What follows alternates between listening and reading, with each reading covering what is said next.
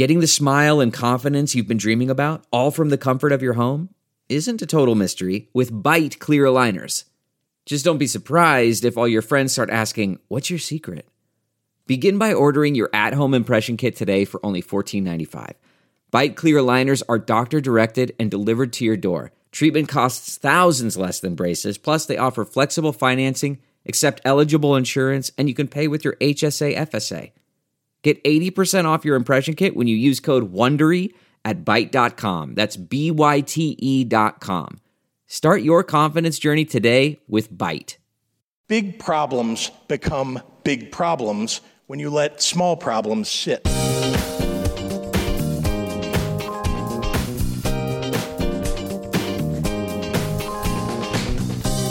This Ben Joravsky Show, Benny J bonus interview is brought to you in part by. What's so funny? I'm just dancing at the little disco ball. Woo, woo. The International Brotherhood of Electrical Workers, Local 9, the International Union of Operating Engineers, Local 150, and the Chicago Federation of Labor. Benny J, take it away. Bonus time of the Ben Joravsky Show as I speak. It's Friday, July 3rd, 2020. It's a podcast. You can be listening anytime. And just to give you a little sense of what's going on, well, it's the day before the 4th of July, which is apropos for the conversation we're about to have. And the uh, headline in the Chicago Tribune home delivered as always. A, at crossroads for fourth, bars and restaurants caught between tough rules and holiday crowds. And we've been making fun of this all day. This photo of three bros. Oh, The broiest of the bros. three bros. Let's have a brewski guy. Uh, and so some bar in Wrigleyville. They're so happy. They're bros. I should stop making fun of bros, D. Nah, let's just keep let's keep it on there. All right, let's keep making fun of bros. All right, as uh, we do with all bonus shows on the Ben Joravsky Show, uh, we ask our distinguished guest to introduce him or herself. So, distinguished guest, introduce yourself. Hello, everyone. My name, or as uh, Ben loves, loves to call me, Tony Yo. That's correct. Graphic designer, web designer, social media expert. The one and only me. All right, Tonio. Uh, and uh, Tonio is uh, also, um, this is why we're having him uh, on the show to have this uh, very specific discussion, but I have a feeling we're going to branch off. Uh, we are dropping the show on the 4th of July.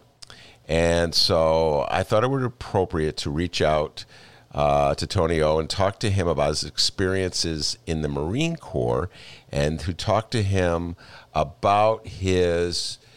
I'm going to put an adjective on an interesting attitude about the national anthem.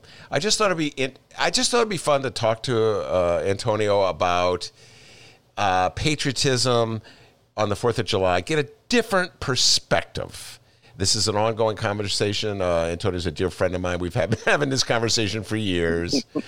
uh, so um, the, I'll start with the headline and then we'll backtrack and explain to how we got to it.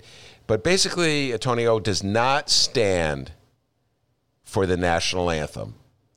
Uh, nope. When it's being played at a sporting event, I know this because I've been to sporting events with him and I'll be standing and he'll be sitting. He won't take a knee. He's sitting.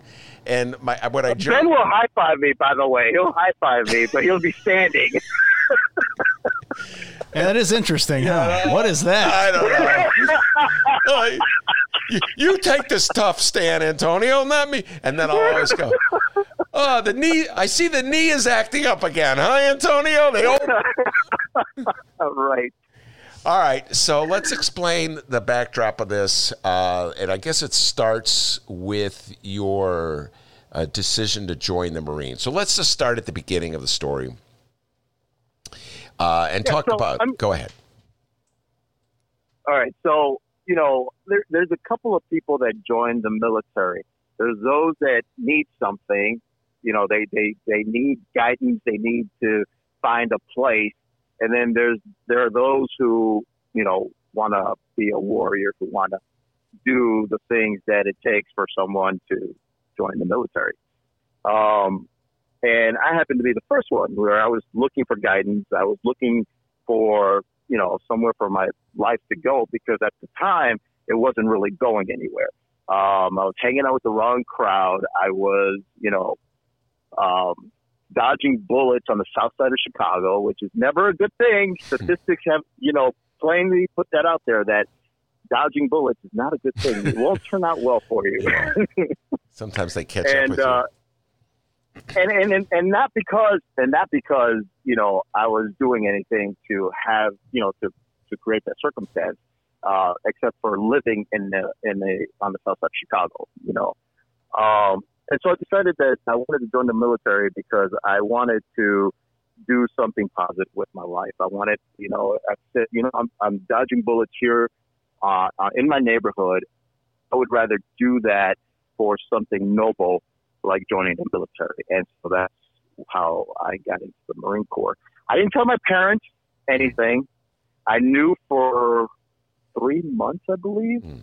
I knew for three months that I was going to the Marine Corps, and I didn't tell them until the week before I was uh, scheduled to leave to, for boot camp. So so how you can imagine, how old were you back then? I was uh, 18, I believe. So you just out of high school. You got out of high school. and You went into the Yep. Marines. hmm Uh, were Yeah. and what year was this? This was 1994. 1994. Was the United States at war in 1994? They were at the tail end of the uh, Desert Storm conflict. So they were at the end of that. Um, I got my National Defense Medal because I caught the tail end of it, but I never got deployed anywhere. And uh, so, were you ready? I don't think I've ever asked you. Were you ready for the Marine Corps in terms of just physically being able to uh, handle boot camp, or was it just a, sh- a a shock, to put it mildly? Yeah, it was a swift kick in the ass, I would say. Um, one that I probably needed. I I was okay at running a mile and a half, and uh, but uh, whatever shortfalls I had, boot camp quickly fixed that for me. Let's say. It, it. What was the word you used? Boot camp. What? Fixed fixed it. it. Fixed it for It- you. yeah, fixed it. So you- yeah, you were uh, young you enough. know, I, You got in shape fast. Yeah, yeah. I mean, you know, you run every day, you exercise every hour of the day. Every time you mess up, you're exercising, so you have no choice but to, you know, get in shape. So it, it happens. Uh, there are some people that can't do it, you know, and they get sent back and you know have to keep doing it over and over until they get through that. But that didn't happen to me. And One interesting thing, though, one interesting thing. Mhm. While I was in boot camp, we stopped everything. This is 1994. We stopped everything to watch O.J. Simpson on the highway. oh my goodness, you're kidding. Even the Marines No. stopped everything to watch we, OJ we the Bronco. stopped there, rolled, rolled out. Remember the the big box TV sets, and they they'd be up on the uh, on the like a little cart, and they roll it out and everything, and put it in the front of the in front of the uh, the deck, and they had everybody sit down, and we watched O.J. Simpson Simpson get uh, chased by the, Wow. the uh, L.A. W- were you still in boot camp when that was going on, or were you already? Yeah. No, no, I was in boot. We were in the middle of boot camp. So my boot camp started in April and ended in June. So I, I'm guessing somewhere in between there. Yeah, no, I know. I, I let, let me tell you something. I am the only human being in America who was upset that TV program was preempted for that. And I'll tell you why. I'm a basketball fanatic, as you know. We'll get to that because we're going to be talking about the national anthem. And I was watching the uh, finals, the NF, uh, the NFL, the NBA championship, the NBA finals between the New York Knicks and the Houston Rockets. And when OJ started the, the chase on the highway, at first it was a box in the lower right corner of the, the game. And then the game became a box in the lower right hand corner of the chase. And then the game disappeared completely. As whoever was doing programming for, I think it was ABC, said, you know what? More people are interested in this car chase than the game. And I'm the one guy. Hey, what about the game? I don't care. You're probably the only person that noticed that switch, unless there are other diehard basketball fans out there. But it sounds like they were trying to do that, you know, kind of uh, covertly so that nobody would catch on, you know, kind of like turning the volume down Yeah. slowly, hoping nobody notices. Well, they were probably they probably were realizing that nobody, everybody was running away from ABC, going to other stations to watch the Yeah, chase, right. And so they said, "Ah, Right. to hell with it." Uh, and the start of the 24 hour news uh, cycle, that that's what that was. So yeah, that uh, that's a memory from your boot camp days. All right, so were you a gung ho Marine? Did you uh, would you the when you were in the Marines? Were you the kind of uh, would you have stood uh, for the national anthem? Oh know? yeah, I mean you had to. I mean you you you, you uh, basically took an oath to do that. You know, to defend the the, the country, the Constitution, and and uh, against any enemies, foreign or domestic, right? Which is funny because you know you have a lot of you know this whole thing with the Confederate flags, which are you know the Confederates were you know domestic terrorists, so our domestic enemy. Um, and that's part of our oath is to defend the country against any enemy, foreign or domestic. But you know, we won't we won't go into that right now. But uh, I wasn't I, I wasn't gung ho. Uh, I was just there. You know what I mean? Like I I saw the game that was being played, and I just played it, plain and simple. You know, and um, I I really thought, you know, okay, once boot camp is over, then you know things will change and I'll be in the Marine Corps and, you know, things will, you know, these games and everything will be over with. And no, I mean, this is the Marine Corps at that time, during that time, I don't know how they are now, but during that time, there was a lot of hazing going on and they were trying to, you know, change that, at, you know, during that time. And, um, hazing, a lot of anti, uh, gay stuff going on. Really, that was all really prevalent in, uh, in the Marine Corps. And the Marine Corps is uh, is a um, branch of service that prides itself on being the best and you know being the uh, the, the the best of the best, right? And so the culture means a lot to the Marine Corps. So the hazing was really hard to, to drill out. And the whole anti-gay stuff was really hard to drill out because it was, you know, it was in, ingrained. And if you even slightly said, "Hey, I think that's wrong," or or that's not right, people thought you were gay or something. They started pointing the finger at you, you know. And so, yeah. um, yeah, that was something you didn't want to. You didn't want to bring any attention to yourself in that You, you said something. I wrote it down. I saw the game that was being played and just played it. Be a little more specific about that. What was the game and what does it mean to be playing it? Well, um, the you know, there's a lot of people that go in there and they that you know, it, I don't. Uh, okay, so there's a lot of people that go into the Marine Corps and they don't understand the psyche of what's going on. And so the drill instructors are down your throat, yelling and screaming, calling your stuff trash. You know, they call you uh, a lady. They're doing all this stuff to like just tear you down.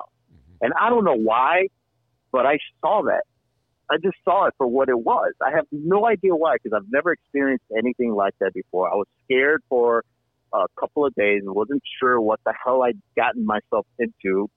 Um, and so I just, I really, I don't know what compelled me to understand that this was just a game. And if I played the game, then I was okay.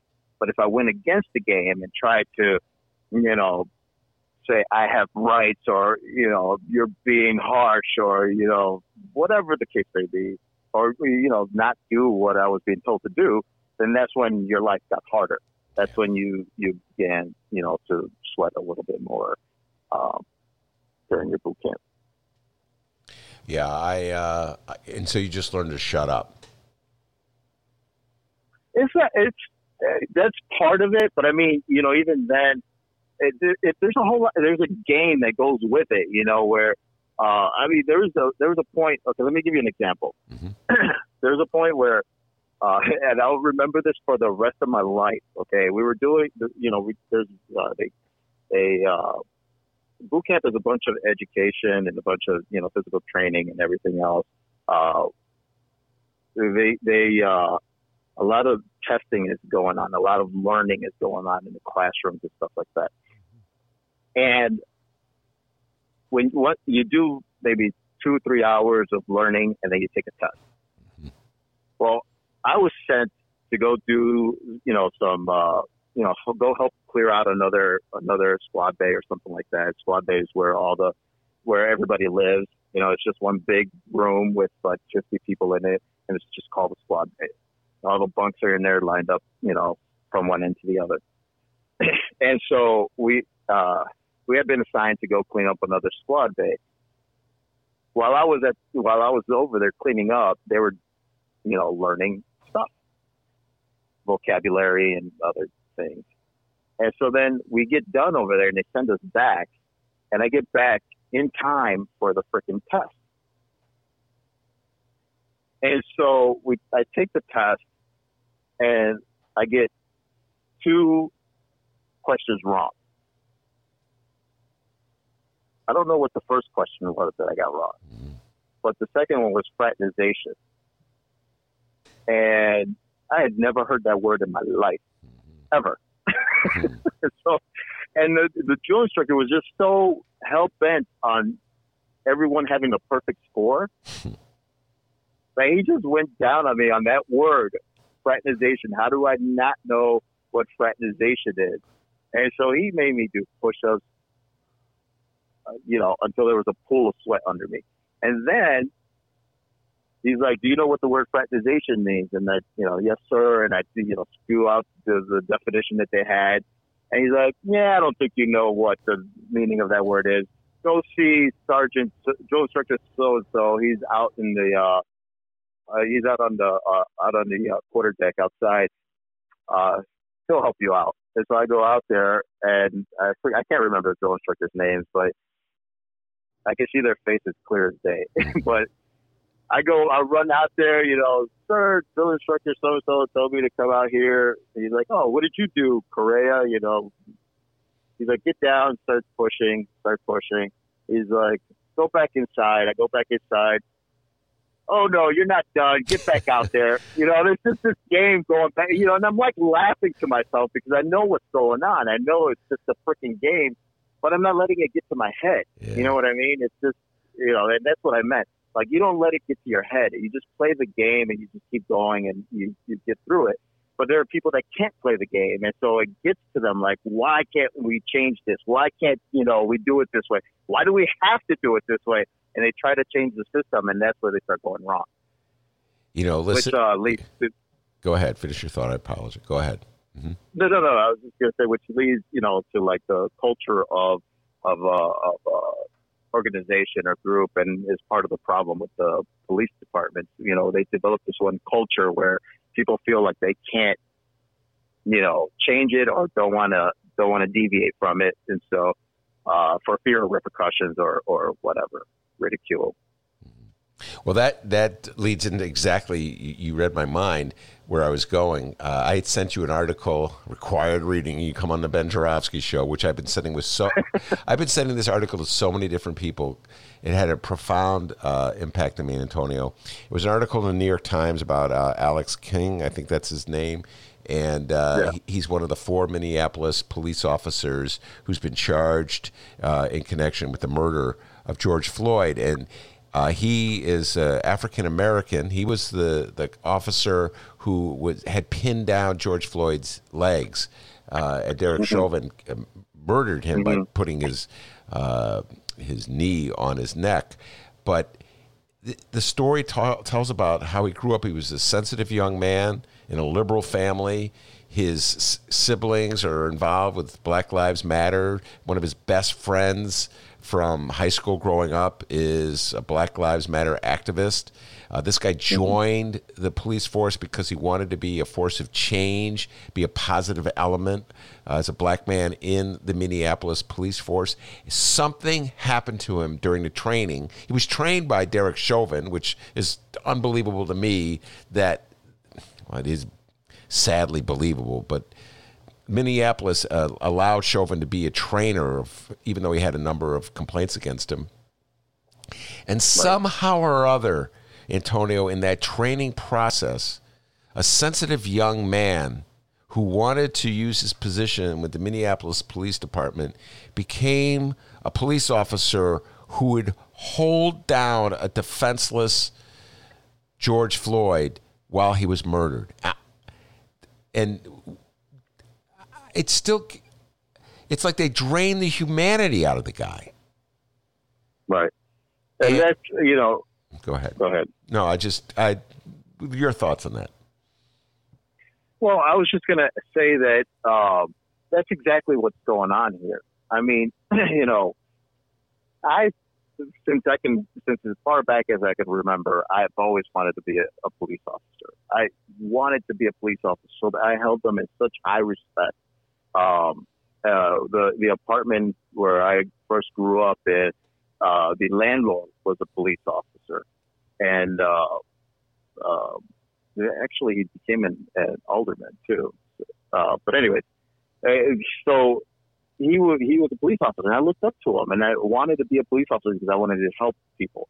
But then I turned 16, and I wasn't uh, I didn't look like a little kid anymore. Um, and a lot of things started happening, and I started getting pulled over a lot more, having more dealings or runnings with the police and everything. Not because I was doing anything most of the time, but just for walking down the street or you know just sitting on my parents' stoop, uh, eh, you know, at their house, and you know th- those experiences just deterred me from ever becoming a police officer. And um, it, it, it was just it's. I think what's going on right now is that at some point in in our history, uh, and training police officers, we switched from, you know, just putting them. Remember the movie Police Academy? Mm-hmm. Where you would just go through an academy and mm-hmm. become police officer, and you kind of learn how to be a police officer. Yeah. You know, through experience. Well, now police officers get training.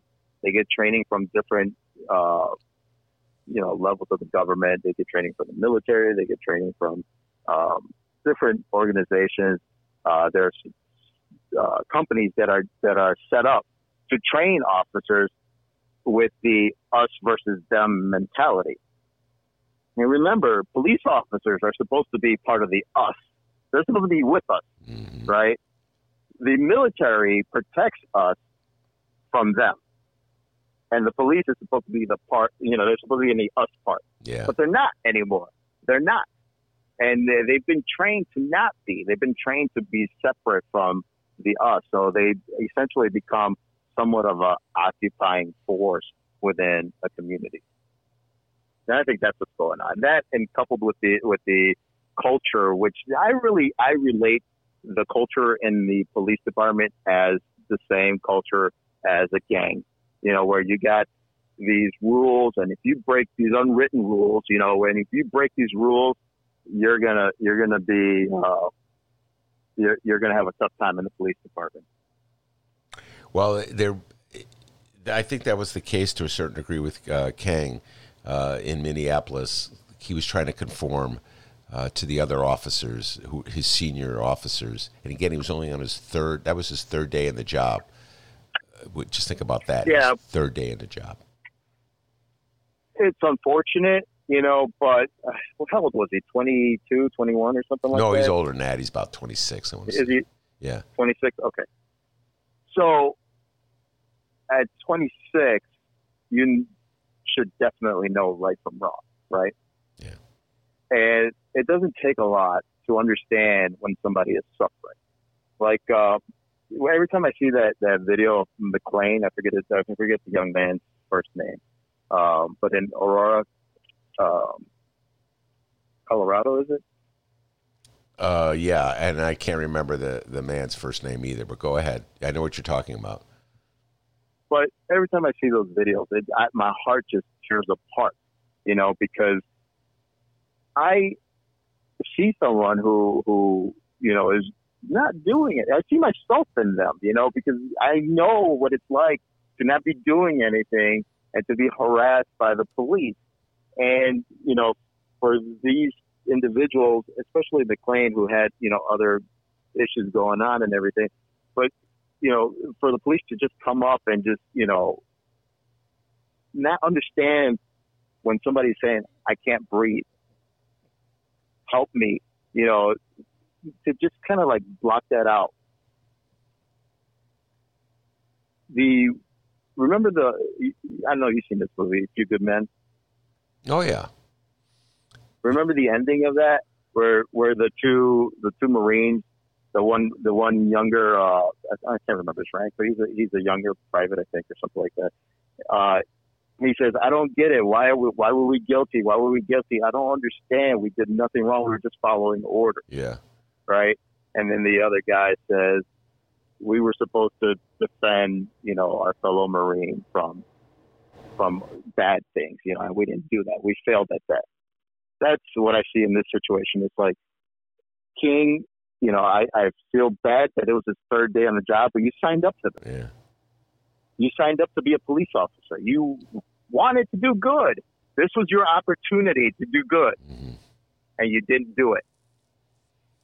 No, and he'll be paying it that price for a long time. Uh, all right, let's go back to your story. And uh, you went through all this training. Uh, you played the game. You did. How many years were you in the Marines? Four. Four years.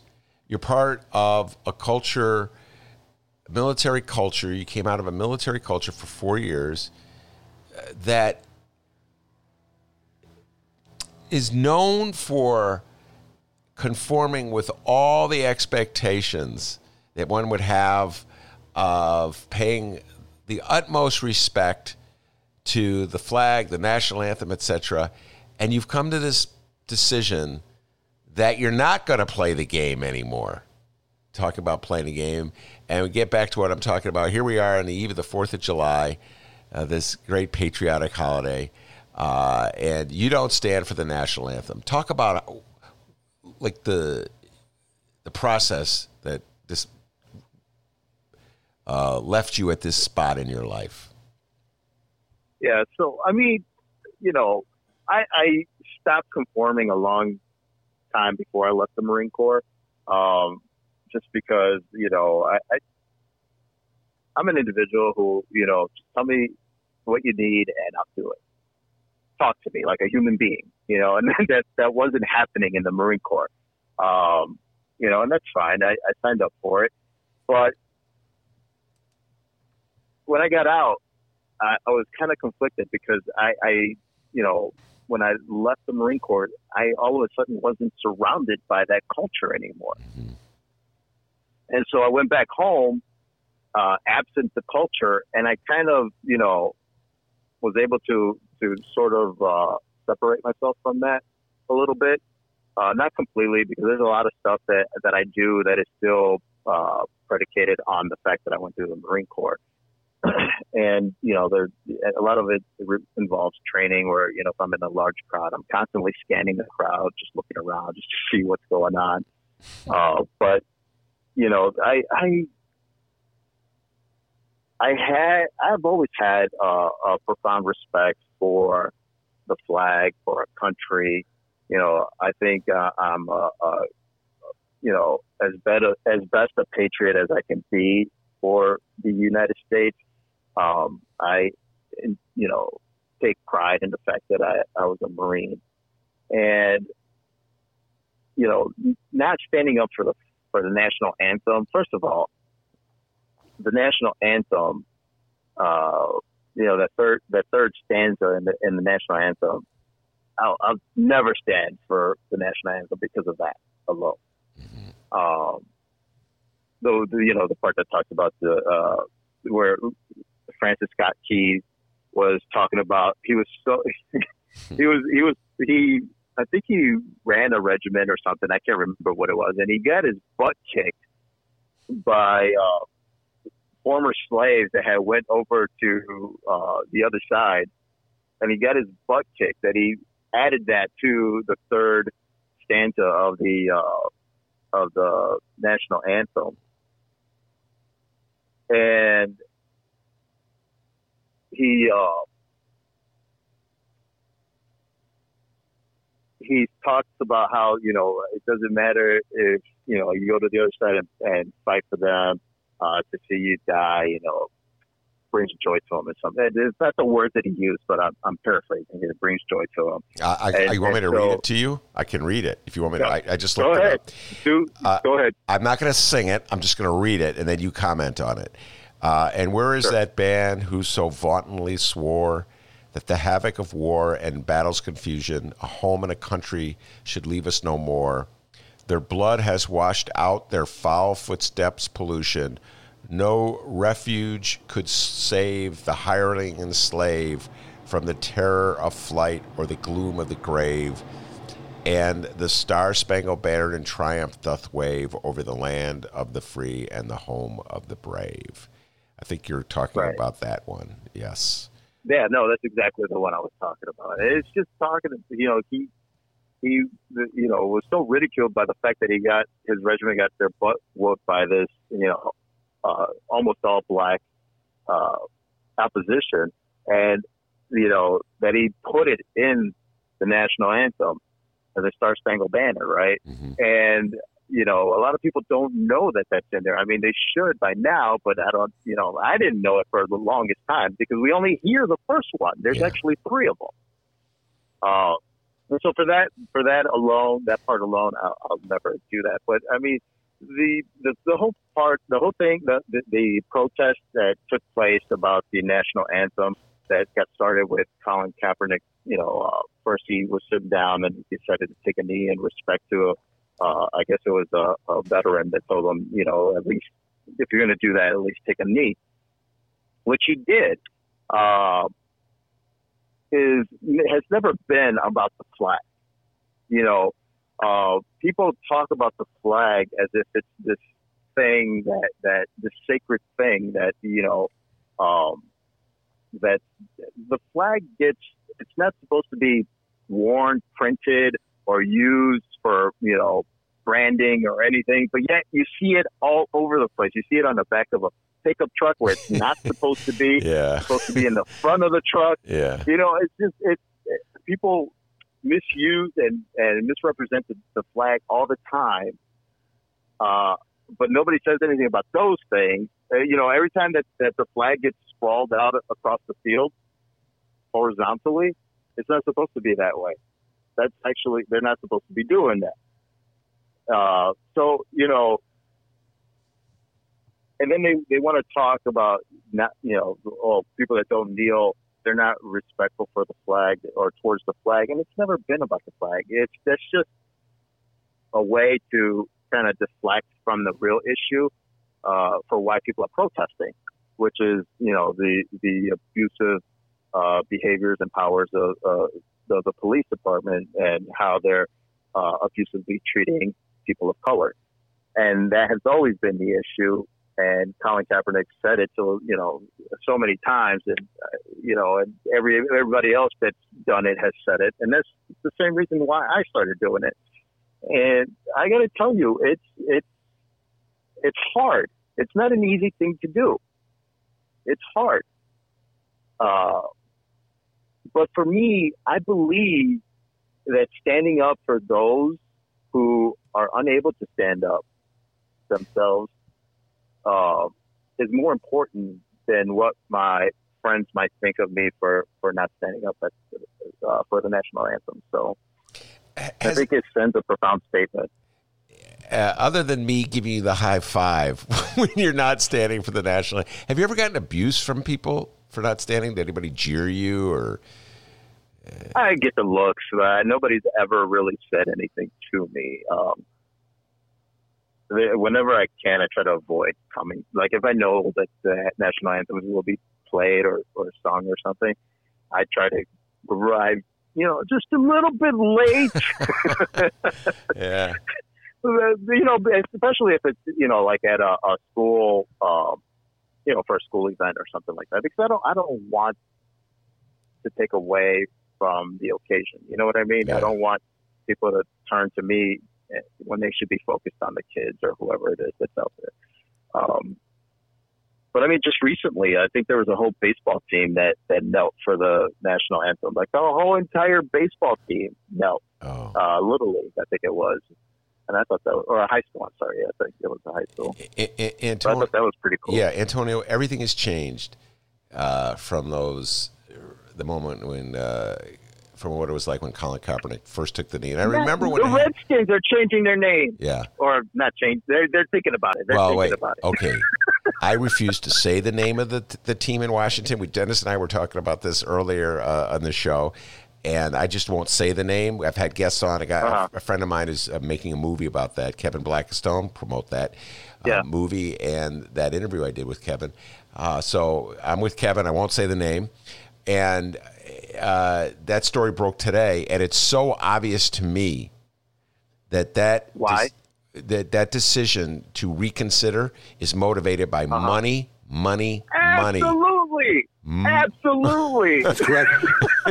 the root of all evil. yes. And so I guess no, it is. absolutely. Nike is not going to exhibit uh, the Washington team's uh, merchandise anymore. So they're losing. Right. The NFL is losing money. Uh, I've, I've- some other advertisers are pulling out. Uh, I think it's uh, UPS, not UPS. Uh, FedEx. FedEx, FedEx. thank you. Yeah, and uh, and so uh, just my attitude is that their other owners said to the uh, Daniel Snyder, "You got to get rid of this. You got to change this," and uh, and he has refused Antonio down through the Yep. years to change it. So yeah, things have. But with those early days when Colin Kaepernick was getting such heat and and Trump was uh, belittling him, I remember you and I would be talking about it, and we're like, you know, it seemed like the country was against the position that you and I were taking and Colin Kaepernick were taking. Now it's everybody. It's like, Right. what is going on? It's Yeah, you know, I think uh, I think this pandemic, you know, the the Americans, Americans in general, tend to be a very busy bunch. You know what I mean? Mm-hmm. Uh, things can be going on, and it's like, oh, I didn't catch that. Oh, I didn't see that. And you know, you, you're busy. You, something might catch your attention for a split second, but then you know something else does. You're on to the next thing or whatever. The pandemic stopped all of that yeah, people were, you know, I mean, people were were left in their homes, but you know, finding new ways of making banana bread of all things, you know, and this occurred. This this whole you know shift occurred while people were able to listen. I think personally. Uh, they they were for the first time in their lives they were able to listen to what was going on and see it, you know, plain as day. And the the the the, the uh, the, the manner in which Chauvin, you know, uh, just kept his knee on the back of George Floyd's neck was just so I, you know, like I can't even describe, you know, like it was just so so heinous, you know, it's just so wrong. And the fact that he was doing it with his hands in his pockets, Yeah. like, you know, like, what what are you gonna do? What are you gonna do? Yeah. I hate that. I hate when when police officers are are standing around with their hands in their bulletproof vests or their hands in their pocket. It drives me insane. Like especially at a at a scene where something just happened. Like uh, you know, because let me tell you this: in the Marine Corps, we were never allowed to put our hands in our pockets. If we were in uniform, we did not have our hands in our pockets at all. They're at your side or you know somewhere else, but they're they weren't in your pockets. And for me, it drives me insane to see police officers in uniform, you know, at a scene or you know crime scene or whatever, with their hands in their vest, you know, just walking around because it makes you look, you know, it gives you that that look like you either don't care or you just you know kind of like the, the the police officers that you know were kicking their feet up at uh, Bobby Rush's office. You remember seeing that for the first time? what, Uh, kind of, what, what feeling did you get when you see when you saw that? Well, I had the feeling uh, this is we, this is one of my favorite topics, and we've talked about this one a lot. uh, I had the feeling that they were absolutely comfortable in doing whatever they were doing without fear that there would be any ramifications for it, which is Right. the same essential attitude expressed by Derek Chauvin when he put his hands Right. in his pockets while killing a man on camera. Right. Right. Right. Exactly. Y- you know, It- it- yeah, uh, on camera. It- yeah, and, and you know, just with no with no fear of any repercussion whatsoever, whatsoever. I Yeah. mean, at least the guy next to him, you know, asked, you know, should we turn him over or something like that. You know, he at least started, you know, getting that feeling and and you know to maybe they should do something. But you know, Chauvin being the senior officer there just took charge of the situation. And, and let me just point out one more time, Chauvin, this trained this younger officer. Somehow or other, Minneapolis thought it would be a good idea to have the younger officer trained by Derek Chauvin. Uh, all right, we're in the eve of the Fourth of July. Do you have any feelings one way or the other about the Fourth of July? Do you feel especially patriotic during the Fourth of July, or do you just feel annoyed by the Fourth of July? What's your general attitude about the Fourth of July? Okay. Well, I'm gonna give you my annoyance first. I am stupidly annoyed by the amount of fireworks that are being set off right now. It is just so annoying. I mean, it's it's crazy. I I, I live out in uh, you know south southwest suburbs, and it's crazy over there. It's, you know, I'm nowhere near the city. I'm just like, what the hell? That said, I love this country. You know what I mean? I, I, I love this country. I love the U.S. Uh, it's not a perfect place to live, of course. I don't think there's a perfect place anywhere on the planet. Um, but um, I think that we're headed in the right direction now. I think that, that people are, are finally waking up. They're they're finally, you know. Let me share this one story with you real quick. I think this is where where America is right now. Not not minority America, but white America, right? So, um, I would get stopped by the police in front of my house. You know, and what people don't understand is when you you're you know a lot of people say, well, if you're not doing anything, then it shouldn't matter, right? Uh, you should be you should just let them do their thing and then be on your way. It's like okay, well, first of all, it doesn't happen that way. Secondly, uh, no, because if I'm not doing anything, they shouldn't be you know harassing me to begin with. But um, what happens is you they uh, sitting on the stoop of my parents' house. They call you over, get over here, you know, put your hands on the car. Car they've been driving around in all day, so it's hot as hell. Um, they search you in front of your neighbors. So everybody sees that you're being searched by the police. What's the first thing you start, you know, that comes across your head? They must have done something. It was the first thing that came across my dad's mind. And so when I would go inside, it's like, what happened? I didn't do anything. And I got uh, tossed around a little bit because my dad didn't believe me, right? He came at the tail end of it where he just saw that they, you know, they let us go. He said, well, what did you do? You, you must have done something. You had to have done something. You provoked them in some kind of way. What did you do? Nothing. And that happened, I think, once or twice. Uh, the third time, me and my friends were out there, and my dad was in the doorway when the police did that. And so then my dad was like, "Hey, hold on a second. What's going on? You know, these, I've been out here with them the whole entire time. They haven't done anything, sir. Get the hell out of the way. We're trying to talk to them."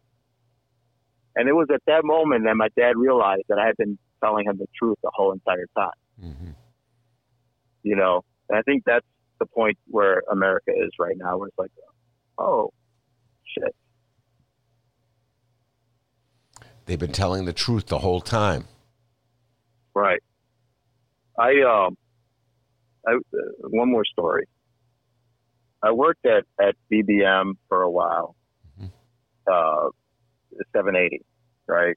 And uh, I got a call once about a woman, uh, must have, you know, old lady. She sounded like an old lady, you know, African American woman, and she was hurt, devastated because the the police had, you know, beaten one of her kids or something like that.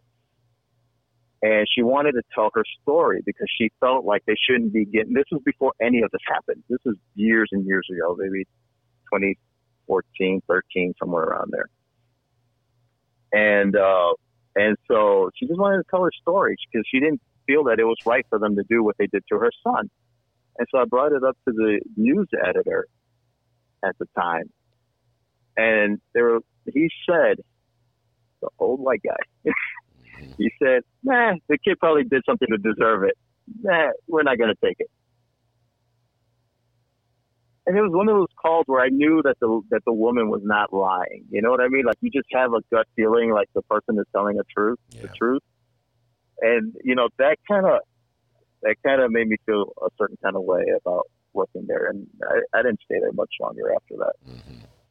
No, I I I know exactly where you're getting at, and uh, I guess uh, that that that uh, gentleman had uh, a faith in the system uh, that you could not share, given your experiences. Let's put it that way. Uh, Right. and yeah, and I, I hope you're right. I hope that we have reached a point uh, where we've like decided to move in a better direction. It sure seems that way, Antonio. But we'll see. Let's have this conversation a year from now and see where we're at. You know, let's first things Right. first. I mean- Get get rid of Trump. How about that? First things first. I'm on I'm on board with that. I mean, you know, this guy, he just, you know, the things he chooses to fucking back up and not back up is just, you know, I, I, he wants to protect the monuments and statues, but and oh, uh, one other quick thing. I'm sorry, I'm jumping all over the place here, but uh, um, the the uh, the way that the protesters were being treated you know, where you got police coming out in riot gear to show that they are, you know, that, that the protesters are wrong about Mhm. police brutality. Um, you know, I, cannot get over the fact how they were treated the protesters, the, the Black Lives Matters protesters, the protesters against police brutality. And then when you had a bunch of white hillbillies who didn't want to stay inside in Michigan and got their rifles, their shotguns, their pistols, and marched on the state capitol. I didn't see any police in riot gear. Because there you? wasn't any. yeah. Yeah. You know what I mean? Yeah. It's just it's like that alone. That in itself says a lot. Yeah, uh, Operation Gridlock from Michigan. We talked a lot about that on the show. Uh, all right, so maybe a year from now you will be standing uh, for the national anthem. We'll see. I hope we have. If they get if they get a new national anthem, I will never stand up for the national anthem as long as they keep singing the same song. All right, we got to swell. All right, here we go. We'll close with this. What do you think the new national anthem should be? I have no idea, but somebody, somebody uh, who ha- is far better uh, artistically and probably has way more talent than I do should come up with that. it should be something new. I don't think it should be something old. I think uh, maybe a culmination of things, but it should be something something new. Something. What if it was the same a- song remixed, like a, you know, like a techno style? Well, the, you And still have the problem with the Techno- lyrics. Techno died. Techno died a long time ago. First of all, EDM. Wait, here we go. This is an old song, not as old as the national anthem, but it's older than either you or Dennis. What's Going On by Marvin Gaye should be the national anthem. Do you do you even know that song? what's going on? I know that Oh, part. my God. I've heard it. Uh, what? I I've thought I it. was. I thought Marvin Gaye came on this show. I thought that was Marvin Gaye. My get God! A, he started singing. Is- you. did Marvin Gaye come back to life? I mean, It's like, go, was- Dennis. Bringing up that cut. All right. All right, we're going to close close this down. You have not heard this yet, and uh, my dear friend Antonio, uh, from the south side of Chicago, tough guy back in the day. Uh, and he, you, I think you should hear how our uh, city officials talk when nobody's around. They, when they don't think anyone's around to hear them. We play this all the time. Love to get your reaction. Uh, this is uh, uh, Raymond Lopez, alderman of the 15th ward, which is the ward not far from where you grew up, Antonio, with Mayor Lori Lightfoot behind the scenes having a discussion that they don't think the public will hear and yet uh, somehow or other we have this uh, this recording. All right, D, take it away. I want an answer. It's not something you ignore. I think you're 100% full of shit, is what I think. If you think well, we no offense, well, fuck you then. Hold on. Who are you, you to tell me I'm full of shit? All right, Antonio, that's what do you think about that, huh? How patriotic? Wow, What's that? I it's like uh, I'm gonna go full circle here and bring it back to uh, WWE wrestling. oh yeah, like Ray, Lopez. He before he taught, we cut a lot of it out, but yeah, he was going on like a big babyface promo there. yeah.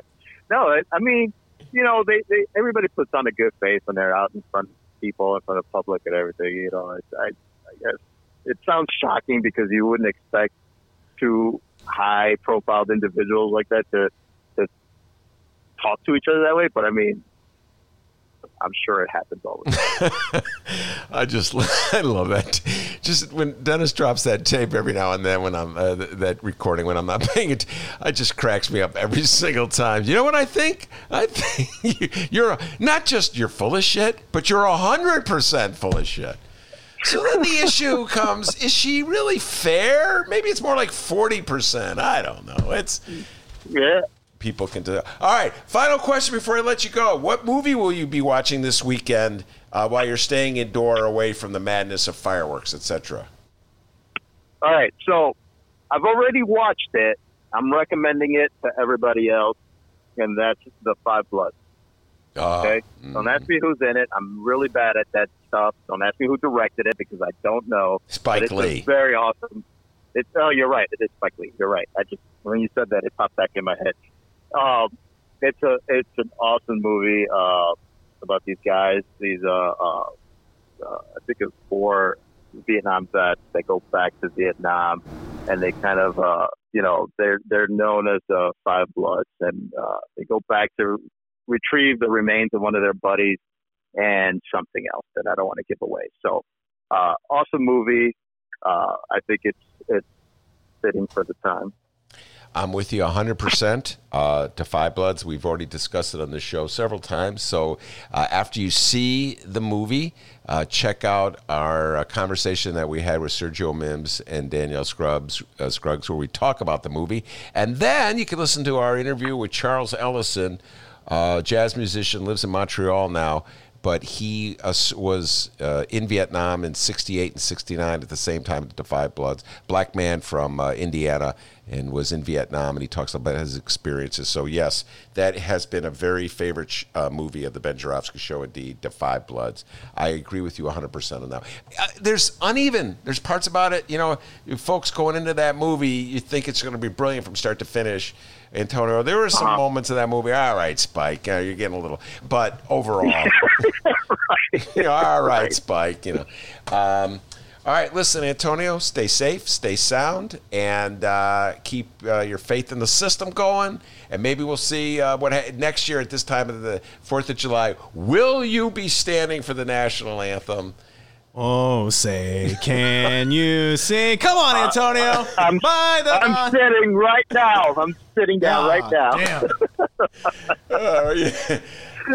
All right, Antonio. We'll talk to you soon. Take care, all right? Talk to you later. Bye. All right. That's Antonio Correa. I'm Ben Joravsky. Take care, everybody.